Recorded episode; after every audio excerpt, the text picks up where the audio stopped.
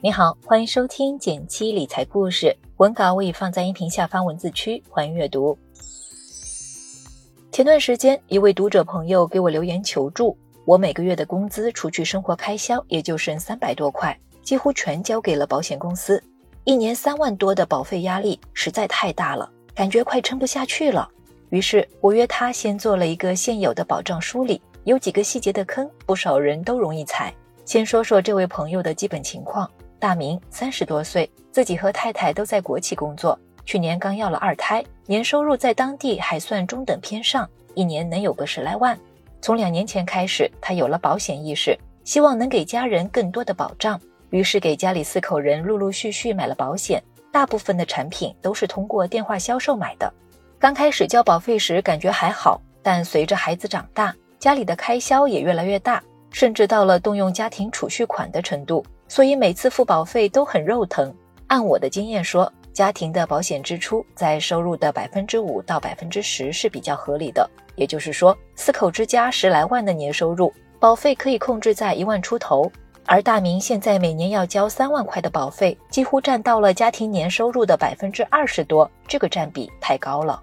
做完保障梳理，我发现大明眼下的家庭保障方案主要有这么几个问题：第一，混淆产品，这一家四口都配了防癌险，而不是保障范围更广的重疾险，这是一个比较大的问题。癌症只是重疾里的一种，只买防癌相当于放弃了其他几十种的重疾保障，尤其是一些心脑相关的高发疾病。而且孩子现在还小，有很多高性价比的重疾险可以选，现在就买终身防癌险。在实用性上看比较鸡肋。听我分析完，大明半天才弱弱地说了句：“我以为这俩是一回事儿。”朋友们千万要搞清楚，重疾险和防癌险完全不是一回事儿。一般来说，大病保障首选重疾险，防癌险是因为身体问题没办法投重疾，或者年纪太大投重疾保费很贵的时候，我们才会选择的备胎。第二，缴错期限。所有的长期防癌险缴费期限都是五年期月缴的方式，这是造成大明保费压力最大的原因。大明说，当时电话销售告诉他每个月交几百块，压力不大，就当存钱了，还能多份保障，他觉得特别有道理。至于缴费年限，别人根本没告诉他可以选择更长的期限，而听起来压力不大的月缴保费，几份保单加在一起，每个月就要两千多了，连续交几个月就要动用私房钱了。交保费和还房贷有点类似，缴费期越长，年保费越低。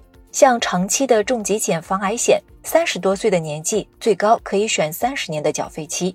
有些朋友会觉得拉长缴费期像欠着保险公司，越早交完越省心。其实缴费期越长，我们保障的杠杆就越大。比如说重疾险，如果在缴费期内出险，绝大多数产品都可以豁免剩余保费。第三，重复保障。大明和太太两个人分别配了两份住院医疗险。按大明的说法，就是一开始买了五十万，后来觉得不够，又各自加了一百万。但是医疗险跟重疾险不一样，医疗险是花多少报多少，出险后能拿到多少钱跟保额没太大关系。如果医疗费没超过五十万，那第二份保障根本用不到，不如直接买一份保额稍微高一点的住院医疗险。重疾险、防癌险可以重复赔。医疗险、防癌医疗险是保障型的保障，同一笔费用不能重复报销。从我日常接触的经验看，很多朋友在买保险这件事儿上踩坑，归根结底是因为不了解。具体到买保险的过程中，往往有很多细节问题。家庭保费预算准备多少合适呢？体检查出小问题，哪些保险能买呢？相似的产品怎么看哪一款性价比更高呢？如果你现在有配置保障的需求，不管是打算自己配，还是寻求专业人士的帮助，搞懂保险的基础知识都很有必要。如果你也想为自己和家人配置相应保险，可以在公众号“简报君”菜单栏免费预约保险规划服务，专业规划师一对一服务，帮你轻松搞定全家的保险规划。好了，今天的内容就分享到这里了，不知道你是否有所收获呢？觉得不错的话，欢迎点赞分享给身边的朋友。学习更多理财投资知识，可以按照上述的提示操作，免费领取我为大家准备的福利。点击订阅电台，每周一到周五，简七在这里陪你一起听故事、学理财。我们明天见，拜拜。